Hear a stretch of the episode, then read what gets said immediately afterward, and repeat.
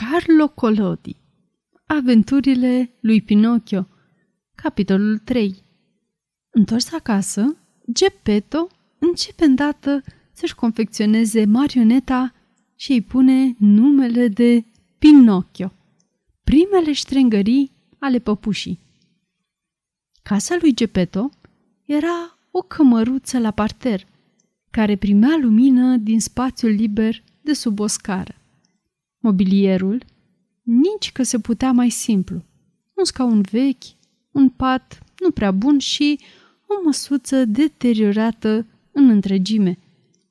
Pe peretele din fund se vedea un mic cămin cu focul aprins, dar focul era pictat și deasupra focului era pictată o oală care fierbea vesel și lăsa să iasă un nor de aburi care păreau aburi adevărați. Abia intrat în casă, Geppetto luă îndată uneltele și se puse să sculpteze și să făurească păpușa sa. Ce nume să-i dau?" își zise în sine.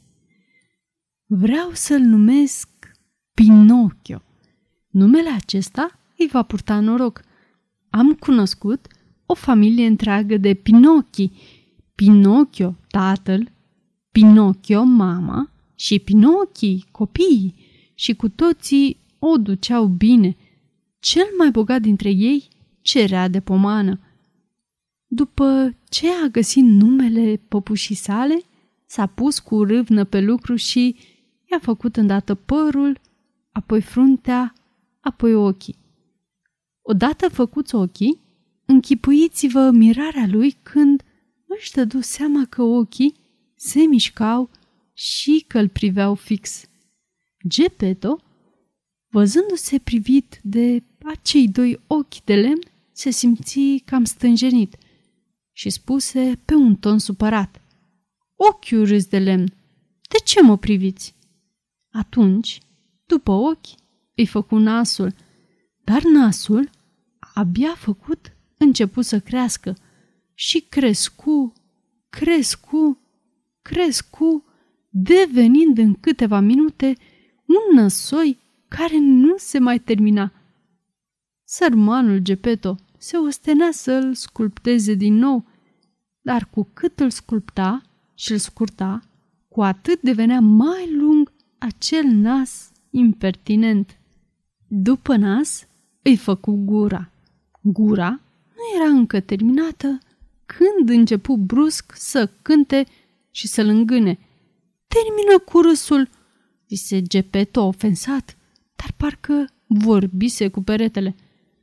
Termină cu râsul, îți zic, curlă el cu o voce amenințătoare. Atunci, gura încetă cu râsul, dar scoase toată limba. Gepeto, pentru a nu zădărnici munca sa, se prefăcu a nu băga de seamă și continuă să lucreze. După gură îi făcu bărbia, apoi gâtul, apoi umerii, stomacul, brațele și mâinile. Abia sfârșite mâinile, Gepeto simți că îi se ia peruca din cap. Se ridică în sus și ce văzu? Văzu peruca sa galbenă în mâna păpușii. Pinocchio! Dă-mi imediat înapoi peruca mea. Dar Pinocchio, în loc să dea peruca înapoi, și-o puse pe cap, rămânând sub ea pe jumătate sufocat. La această purtare obraznică și basjocoritoare, Gepeto deveni trist și melancolic, cum nu fusese niciodată în viața lui și întorcându-se către Pinocchio, îi zise Licheluță, încă nu ești bine terminat și încep deja să fii lipsit de respect față de tatăl tău. Rău, băiete, rău! Și își șterse o lacrimă. Mai rămâneau de făurit gambele și picioarele. După ce Gepeto a terminat să-i facă picioarele, simți o lovitură în vârful nasului. O merit, așa îmi trebuia, zise atunci în sinea sa. Trebuia să mă gândesc la asta încă de la început. Acum e târziu. Apoi luă păpușa pe sub brațe și o puse pe jos, pe podeaua camerei, pentru a o face să meargă. Pinocchio avea picioarele înțepenite și nu știa să se miște, iar Geppetto îl ducea de mână pentru a-l învăța să facă un pas după altul. Când gambele i-au fost degajate, Pinocchio începu să umble singur și să alerge prin cameră, până ce, strecurându-se prin ușa casei, sări în stradă și o luă la sănătoasa. Și iată-l pe sărmanul Gepeto, alergând în urma lui, fără a putea să-l ajungă, deoarece ștrengarul de Pinocchio înainta în salturi ca un iepure și lovind cu picioarele sale de lemn pe pavajul străzii, făcea un zgomot cât 20 de perechi de saboți. Prindeți-l! Prindeți-l! Urla Gepeto, dar lumea care era pe drum, văzând această păpușă de lemn, care alerga ca un cal de curse, se oprea încântată, ca să o privească și să râdă, uimită și surprinsă. În cele din urmă, și printr-un noroc, se nimeri pe acolo un jandarm, care, auzind toată gălăgia aceea și crezând că era vorba de un mânz care se răzvrătise împotriva stăpânului, se înfipse cu curaj pe picioarele larg desfăcute în mijlocul drumului, cu intenția hotărâtă de a-l opri și de a împiedica vreo nenorocire mai mare. Dar Pinocchio, când văzut de departe pe jandarmul care baricada toată strada, încercă cu viclenie să-i treacă pe neașteptate printre picioare, dar dădu greș. Jandarmul, fără a se clinti, îl apucă frumos de nas.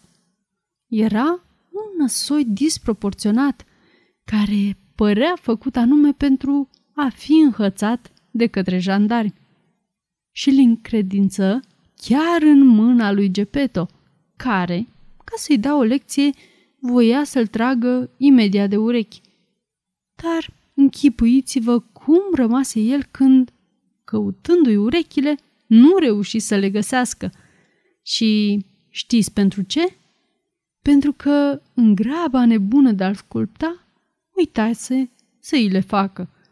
Atunci îl luă de ceafă și, în timp ce îl ducea înăuntru, îi zise, clătinând amenințător din cap, să mergem acasă.